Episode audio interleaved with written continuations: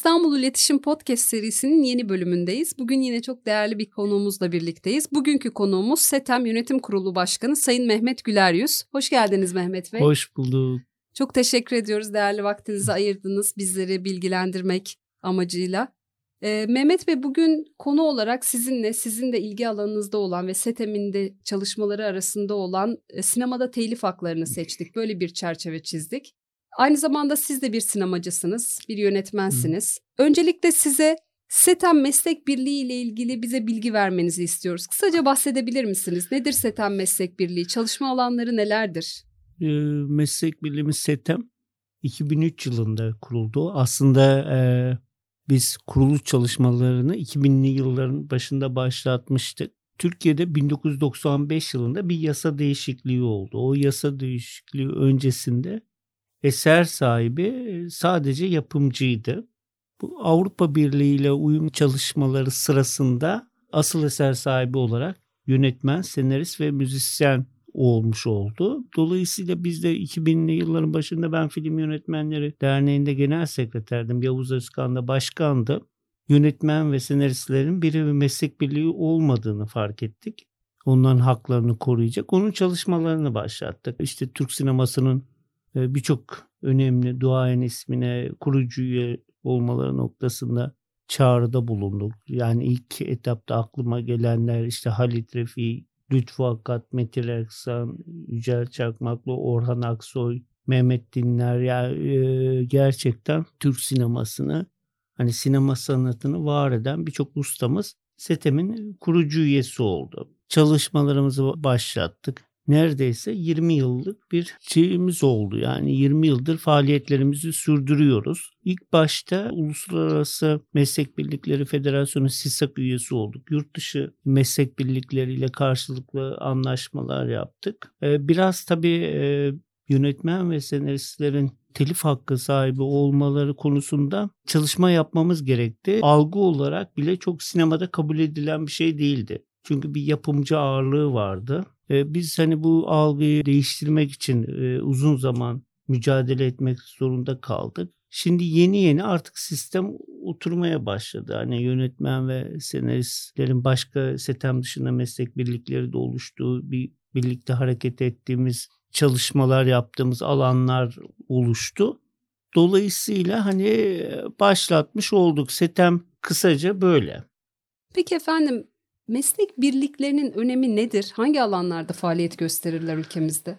Meslek birlikleri şöyle, meslek birliklerinin asıl e, amacı telif toplamaktır. Sanatçıların teliflerini toplamak ve sinema alanında, edebiyat alanında, müzik alanında ve görsel sanatlarda dört ayrı kategoride e, bir örgütlenme biçimleri var. Sinema alanında meslek birlikleri asıl eser sahibi, yapı komşu hak sahibi olan e, meslek birlikleri var. E, yapımcı örgütleriyle oyuncular komşu hak sahibi. Asıl eser sahibi de e, SETEM'in de içinde bulunduğu 6 tane e, meslek birliği var.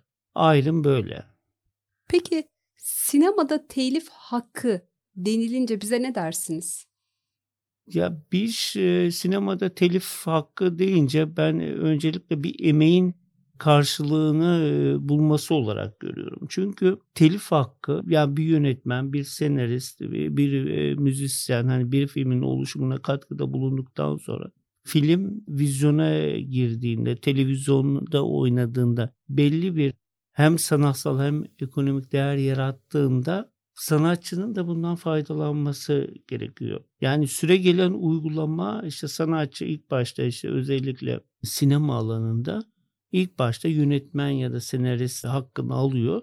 İşte çok duyarız. İşte defalarca oynayan Türk filmlerinden hiçbir sanatçı telif alamamıştır. Yani bu önemli bir sorun olarak görüyoruz bunu. Yani çünkü bu insanlar emeklerini vermişler, yaratıcı fikirlerini katmışlar. O filmler hani sonuçta bir rafta kaldığı zaman kimse hani bir telif hakkı noktasında şeyde bulunmaz ama e, yani bu defalarca oynamış, defalarca gelir getirmiş birçok insan emek vermiş ve şu andaki sistemde sadece yapımcılar alıyor. Bunu biz sorun olarak görüyoruz ve bununla ilgili çalışmalar yapıyoruz. Yani bunun çünkü sistem şöyle belli e, bir film öncesinde sanatçılarla sözleşmeler yapılıyor ve bu sözleşmelere dayanarak bütün hakları alınıyor yapımcılar tarafından. Yeniden iletimden doğan haklar. Dolayısıyla yani yönetmen ve senaristlerin bir şeyi olmamış oluyor. Çok küçük şeyler var. Bizim Ertem Göreç işte yakın dönemde kaybettiğimiz kendisinin olan e, kendisine dönen filmlerin yeniden satışlarında yönetmen ve senaristlere telif haklarını dağıtmıştı, vermişti.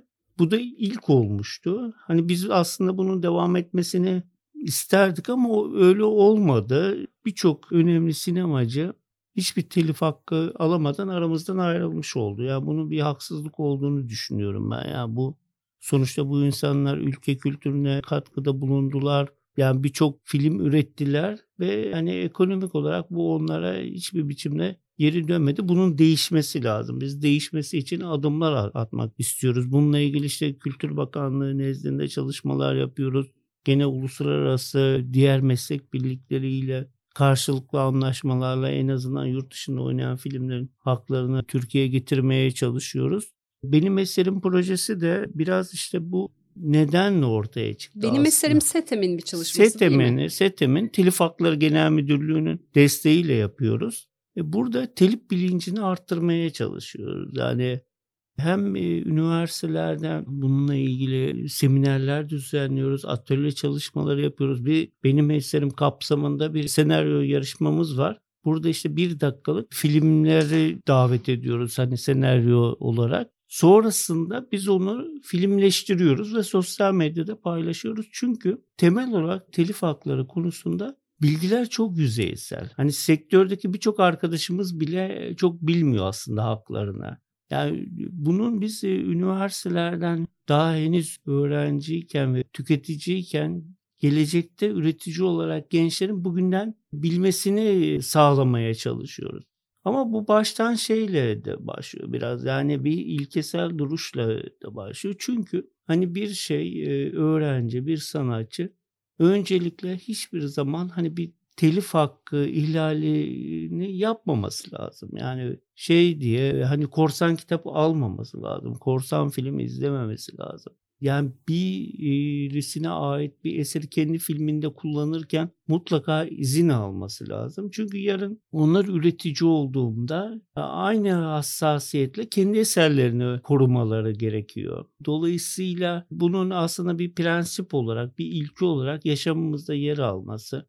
Çünkü biz genelde senaryo yarışmasında gelen eserlerde çok dikkat ettiğimiz bir konu var. Yani telif hakkının aslında bir hırsızlık, ihlalinin bir hırsızlık olduğunu net olarak ifade eden projeleri daha çok, senaryoları daha çok seviyoruz ve hayata geçmesine çalışıyoruz.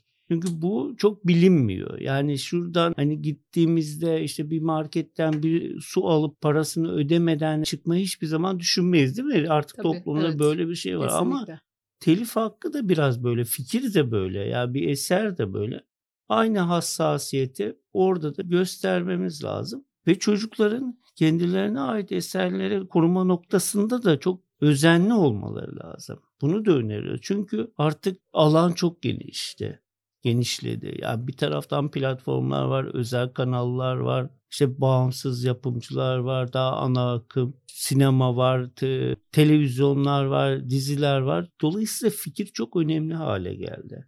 Arkadaşlarımıza şeyi öneriyoruz. Ya bir fikrin e, size ait olduğunu mutlaka hiçbir yerle paylaşmadan önce belgelemeniz gerekiyor. Bununla ilgili de çeşitli yöntemler Nasıl var. yapacağım ben bunu? Bunlar e, Kültür Bakanlığı'nın Telif Hakları Genel Müdürlüğü'nün sitesinde var. Kültür Bakanlığı yapıyor bunu. Telif tasdiği.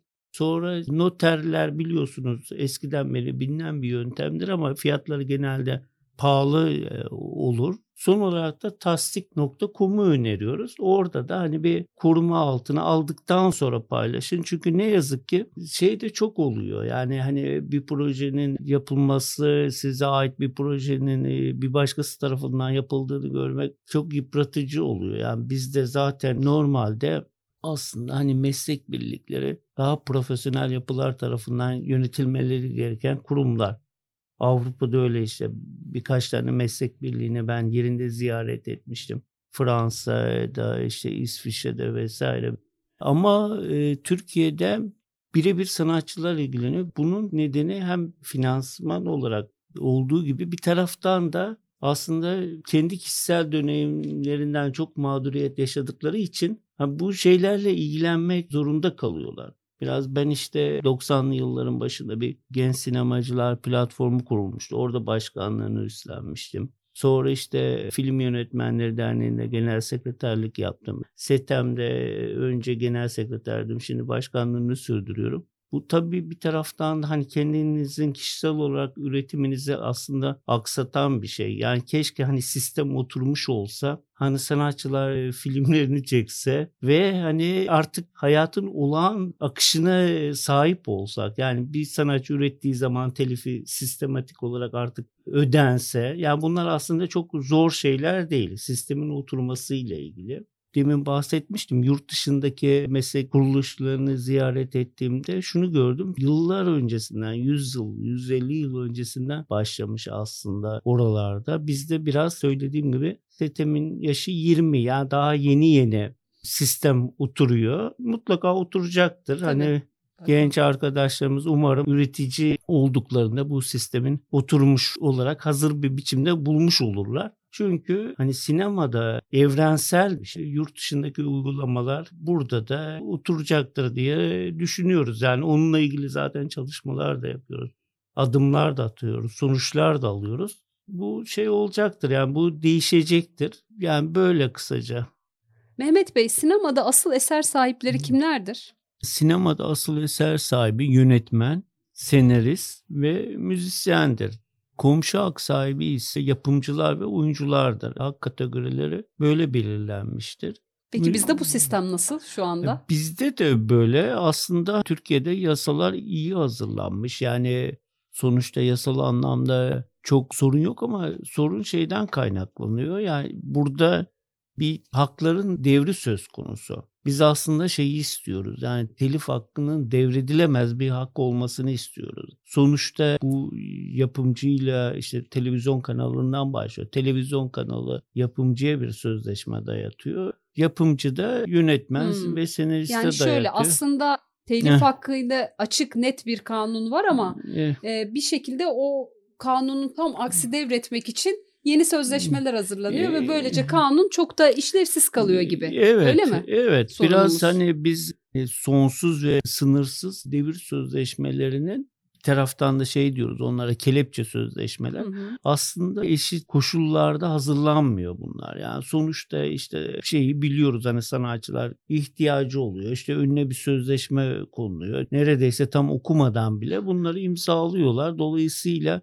haklarını devretmiş oluyorlar. Yani biz bu çalışmaları Kültür Bakanlığı ile sürdürüyoruz. Hani bunun nedenlerini de anlatıyoruz. Aslında bir orta yolun bulunması lazım. Yani bir taraftan herkesin haklarını koruyacak orta bir yolun bulunması lazım.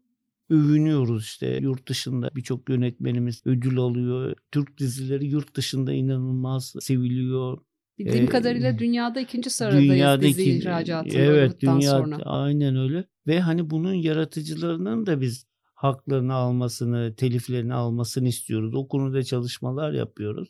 Dolayısıyla hani aslında telif hakkı daha geniş perspektifte düşününce ülke sanatının gelişmesine de çok katkıda bulunacak bir mesele. Çünkü telif hakkı diyelim ki sanatçı telif hakkını aldığı zaman hayatını daha kolay idame ettirecek, daha kolay üretim yapabilecek. O artı değer olarak onun ürettiği eserler tekrar Türkiye'nin tanıtımında insanlarla eserlerin buluşmasında katkısı olacak. Dolayısıyla hani her durumda çok önemli. Yani bir sanatçının üretmesine de katkıda bulunacak. Sonuçta bu kültür endüstrisinin de değil mi? Yani Tabii onun gelişmesine de katkıda bulunacak. Bakınca çok önemli rakamlar da istenmiyor. Yani sadece o şeyle ilgili oluşan artı değerden sanatçının dünyadaki uygulama neyse payının verilmesi. Yani bu kadar basit. Yani bu çok zor bir şey değil ama biraz işte paylaşma kültürüyle de ilgili.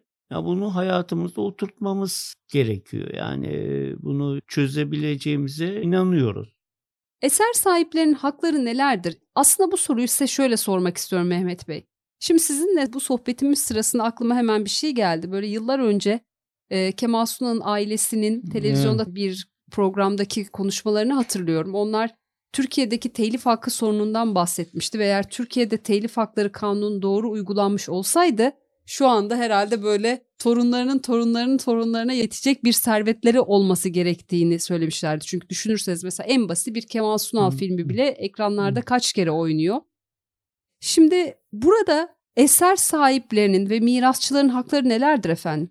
Ya şöyle yani Türkiye'deki hani sistemin işlememesinin nedenlerinden birisi de aslında 95 yılında işte sinema yasası değişiyor ve burada daha önceden eser sahibi, bütün hakların sahibi yapımcıyken sonrasında 95 yıldan sonra üretilen eserlerde haklar bölünüyor. Yani asıl e, eser sahibi, yönetmen, senarist ve müzisyen ve komşu hak sahibi, oyuncu ve yapımcı olarak Dolayısıyla 95 öncesi üretilmiş olan 5000 6000 filmin bütün hakları bütünüyle yapımcıda yapımcı tarafından hak sahibi o yani bütün gelir onun olmuş oldu. Hı hı. Bu tabii büyük bir haksızlık. Filmler sinemalarda oynadı, DVD'leri çıktı, VHS'leri çıktı özel kanallarda defalarca oynuyor. Hala bile oynuyor. Hala Ve bile biz Yeşilçam filmleri evet. hala sürekli izliyoruz. Evet hala. Bunlar sadece e, bedelini, ücretini yapımcılar mı alıyor? Evet buradan Çok... gelen bütün şeyi yapımcılar alıyor ve burada aslında inanılmaz da bir ekonomi oluştu. Ve bu ekonomi başka hak sahipleriyle paylaşılmadan tamamen e, yapımcılar tarafından alınmış oldu. Bu da bir şey yarattı yani ciddi olarak Hani o demin bahsetmiştim hani bizim de kurucu üyemiz olan birçok yönetmen hiçbir telif hakkı alamadan ülke kültürüne önemli katkı sağlamış insan telif hakkını alamadan aramızdan ayrıldı. Yani bu emek olarak emek hakkı diyebilirsiniz, kul hakkı diyebilirsiniz. Yani Tabii. nasıl yorumlarsanız yorumlayın büyük bir adaletsizlik ve eşitsizlik yarattı. Bütün evet. haklar yapımcılar tarafından alındı. Biz maalesef ülkemizde eh. herhalde sadece telif hakkı konusunda değil de hırs mesela bir şeyin hakkını almanın sadece Hı. hırsızlık gibi olacağını düşünüyoruz. Sadece Hı. hırsızlık, sadece bir şeyi çalmak Hı. değil değil mi? Yani evet, işte evet. O kişinin hakkını elinden almak da aslında bir e, hak e, ihlali, evet, hak yani. hırsızlığı diyelim. Ya orada işte 95 yılında yasada öyle bir şeyin olması madde aslında de, Türkiye'deki telif sisteminin oturmamasının nedenlerinden birisi de o, hı hı. oldu. Yani böyle bir bütün haklar yapımcıda kalınca ki onlar defalarca sattılar. Hatta şöyle bir gelişme de oldu o dönemde. Yapımcılar da genelde bunları büyük kanallara kökten sattılar. Hani o hatırlarsınız bir, bir dönem Sine 5 vardı. Evet. Show TV'nin e, şeyleri vardı.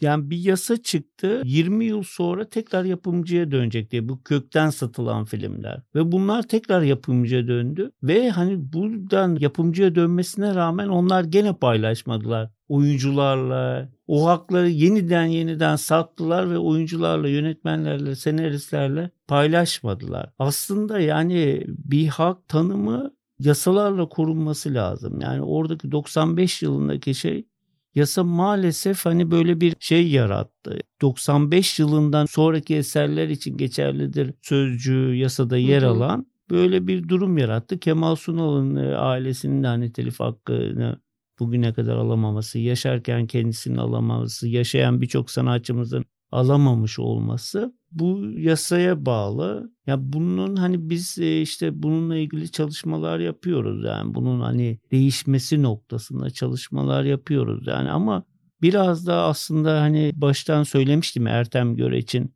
örneğini keşke yani diğer yapımcılar da e, gerçekleştirseydi. Yani tekrar kendilerine dönmüş filmlerin yeniden e, satıldığında keşke yönetmenlere, oyunculara haklarını verselerdi. Yani en azından belli bir şey olmuş olurdu. Yani ne yazık ki hani öyle bir şey yaşanmadı. Tek bir örnekle kaldı. Ertem abi de işte geçtiğimiz günlerde zaten şey aramızdan ayrıldı.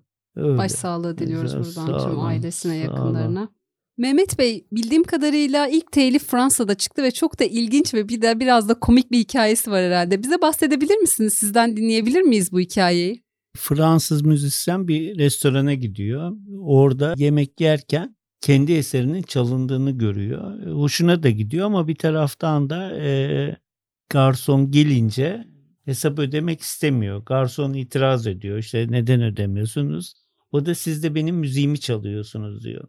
Sonra bunlar mahkemelik oluyorlar ve mahkeme Fransız mahkemesi müzisyeni haklı buluyor ve tarihteki ilk telif ödenmiş oluyor. Aslında işte burada yemek karşılığında yemek yani. karşılığında ödenmiş oluyor.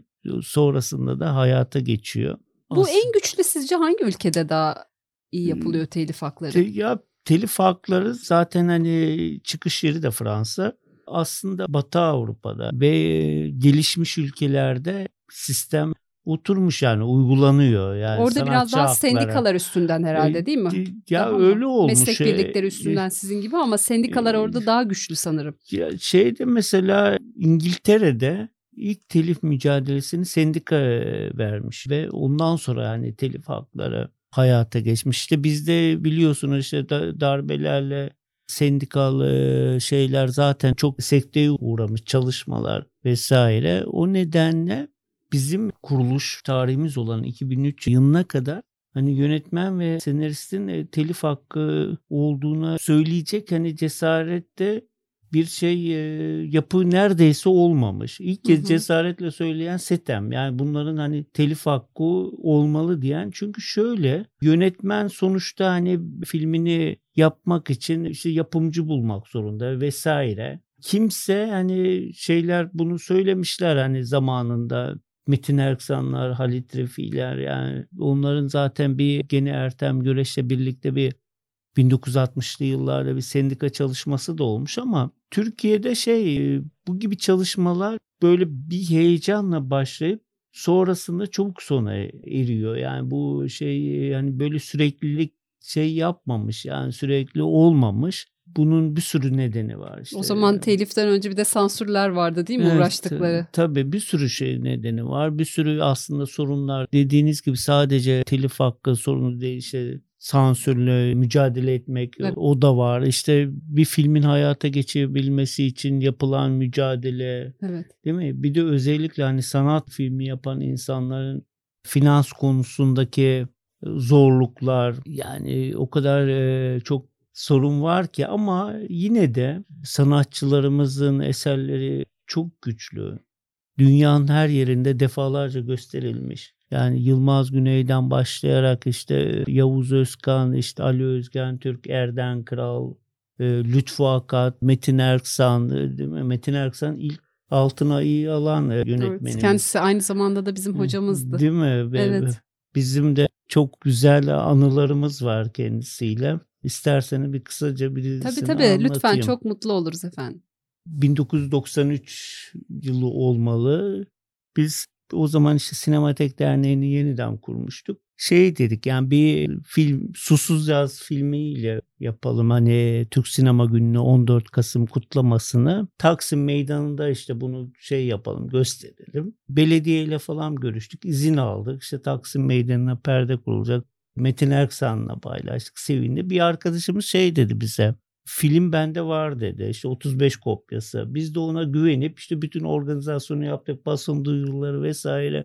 Gösterim günü yaklaşırken kendisi söylemedi. Bir arkadaşı vasıtasıyla film onda yokmuş. Oo çok fena. Biz de bütün duyuruları yaptık. Şeyleri yaptık. Ondan sonra ne yapacağız, ne edeceğiz? Sonra işte Metin Bey'le de paylaştık bunu. İşte ya böyle böyle hocam işte şey oldu falan. Kendisi sal şeyi aldı gösterimi. Galatasaray Lisesi'ne aldık o zaman sinema sonuna. Hani VHS'den gösterdik ama kendisinin hani oraya kadar gelmesi, o filmi getirmesi, ya bizimle o şeyi yaşaması falan gerçekten onların hepsi çok değerli, çok kıymetli insanlardı. Gerçekten bir emekçi değil mi? Gerçekten Emekçiydi, bir sinema evet, tutkusu. evet. Gerçekten Yani- evet. Yani ülkesinde Ya- bunun gelişmesi için elinden geleni yapan birinin örneği. Evet ya Değil biz hani orada mesela işte çok gençiz. Yani siz böyle bir şey nasıl kalkıştınız diye hesap sorabilir. Ya da bana da diyebilir. Bana Hiçbir şey yapmayabilir. diyebilir? Yani kendisi gelip hani o filmi getirmesi elindeki VHS kaseti falan gerçekten şey yani Evet. aslında hani şimdi bugünün ruhunu düşününce ya bugün hani birçok insan ilgilenmez bile. Hani şey yapmaz. Keşke sizin e, üniversitenin hocası olduğu için şanslısınız. Mutlaka onun yetiştirdiği öğrenciler vardır. Evet. Onlar şimdi yeni arkadaşlarımıza onun bilgilerini de Gerçekten öyle oluyor e, ama onun yetiştirdiği hocalarımız hep ondan bahsediyor derslerinde. Te- Evet yani onlar aktarıyor. çünkü çok şey biraz da hayat böyle ilerliyor. O insanların da bu biçimde yaşaması önemli bence. Peki efendim, eser sahiplerinin hakları kaç yıl süreyle korunur? Eserlerin izin almaksızın serbestçe kullanılması için kaç yıl geçmesi gerekir efendim? Şimdi şöyle e, şeyde hani telif hakları konusunda işte birçok şey söyledik. E, ülkemizdeki durumundan bahsettik, yurt dışındaki durumundan. Aslında bununla ilgili hem bir taraftan toplum olarak bu konuda duyarlı olmamız lazım. Benim eserim projesi de biraz bununla ilgili bir proje. Öbür taraftan da sektörün işbirliği yaparak topluca mücadele etmesi gerekiyor. Ya bunun e, işte oyunculardan yönetmenlere, senaristlerden hatta yapımcılara bile. Çünkü onların eserleri de aslında defalarca oynamış oluyor televizyonlarda bir sürü yerde. Onlar da haklarını alamıyorlar. Bir taraftan onlar da bu e, sistemin mağduru olabiliyorlar. Hani bazı hani çok kötü niyetli insanları tabii şeyin e, dışında tutuyorum e, bu söylediklerimin. Telif hakkının korunma süresi şöyle yaşam artı 70 yıl. Diyelim bir sanatçı öldükten sonra 70 yıl varisleri onun eserinin sahibi oluyor. Mesela zaman zaman e, işte görüyoruz işte Küçük Prens mesela bir anda bütün yayın evleri tarafından basıldı hani geçtiğimiz yıl. Artık hani süresi koruma süresi dolduğu için yani tekrar yayınlandı işte şeyle bilirsiniz bu Sabahattin Ali'nin eserlerinin yeniden yayınlanmasıyla ilgili hatta e, Filiz Ali'nin de itirazları vardı.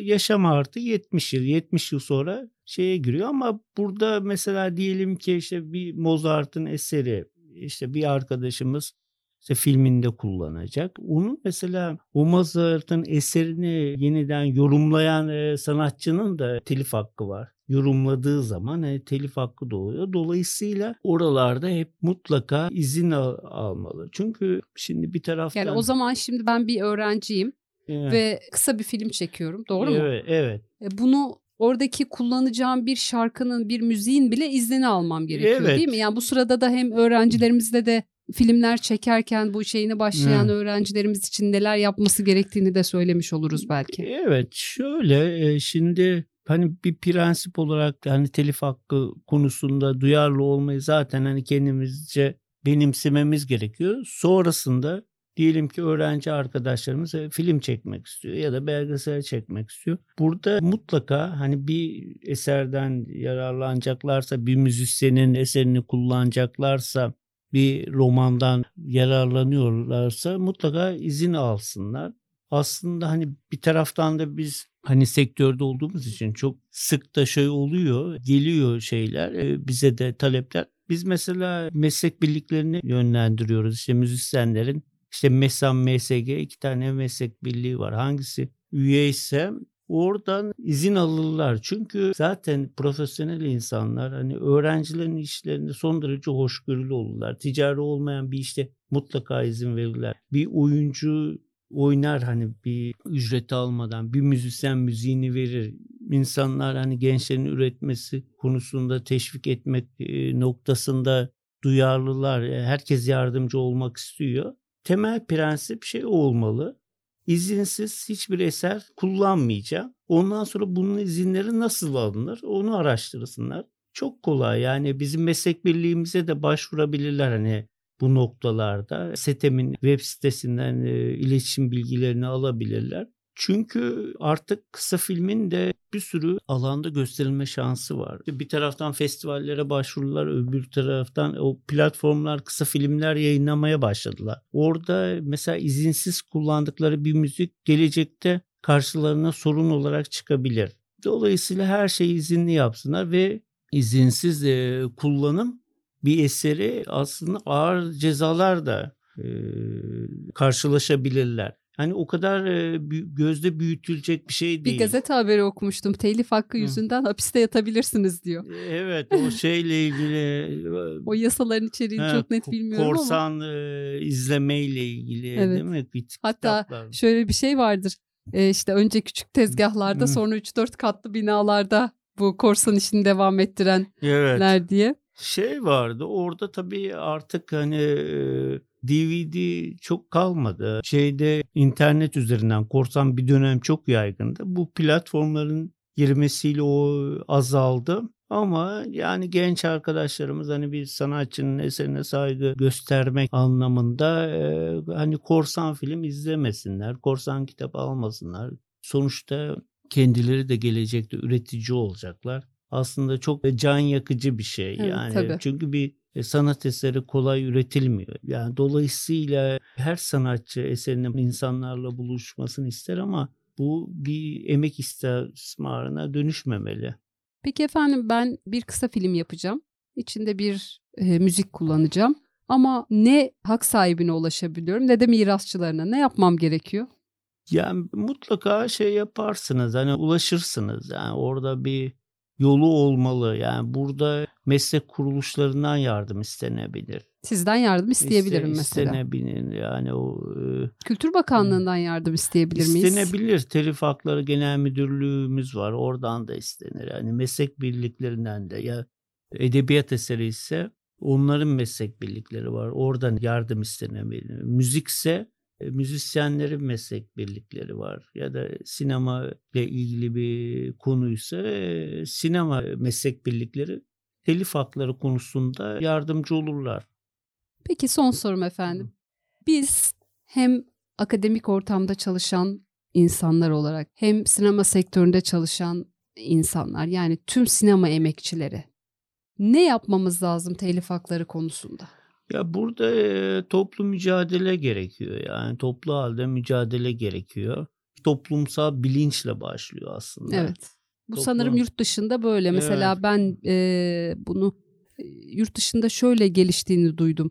Diyelim ki telif hakları orada da tabii ki aslında kimse parasını bölüşmek istemez. Evet. Muhtemelen oradaki yapımcı da parasını evet. bölüşmek istemiyor. Ama orada mesela bir starın diyelim ki James Bond'un da bu işe dahil evet. olduğunu ve herkesin eğer öyleyse ben de yokum, ben de yokum, ben de yokum dediğiniz zaman zaten hem oyuncuya hem de diğerlerine haklarını teslim etmek zorundalar. Evet. Yani başka bir çare yok. Dediğiniz gibi toplu mücadele toplum, en önemli noktası Toplumsal bunun. bilinç, toplu mücadele yani bunun oturması için yani bence en önemli etken toplu mücadele yani işte oyuncuların da yer aldığı işte yönetmenlerin senaristlerin de yer aldığı hatta yapımcıların da yer aldığı bir toplu hak arama süreci gerekiyor. Hani meslek birlikleri şu anda hani onu yapıyoruz biz. Yani bizim birlikte hareket ettiğimiz platformlar var. Oralarda çalışmalar yapıyoruz. Dediğim gibi yani Türkiye'deki telif hakları konusundaki bilinç 20 yıl önceki gibi değil. 20 yıl önce hani bu kabul edilemez bir şeydi. Şimdi artık hani e, kabul ediliyor ama artık hakkında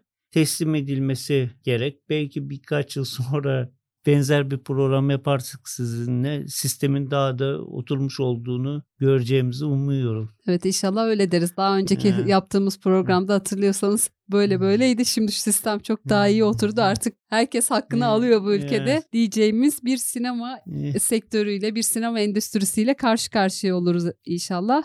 Mehmet Bey çok teşekkür ederim efendim. Şeref verdiniz, onur verdiniz efendim katıldınız. Hem toplumun bilinçlendirilmesi konusunda da önemli bir konuya değindiniz. İnşallah başka bir programda tekrar birlikte olmak dileğiyle efendim. Ben de çok teşekkür ederim İstanbul Üniversitesi İletişim Fakültesi'ne, size, projemizin hani gerçekleşmesine katkı sunan Telif Hakları Genel Müdürlüğümüze çok teşekkür ederim. Çok, çok, çok sağ olun. efendim. Evet efendim tüm dinleyicilerimize biz de çok teşekkür ediyoruz. Asıl teşekkür edilmesi gereken herhalde burada dinleyicilerimiz İstanbul İletişim Podcast serisinin bir bölümünün daha sonuna geldik. Tekrar yeni bir bölümde görüşmek dileğiyle hoşçakalın.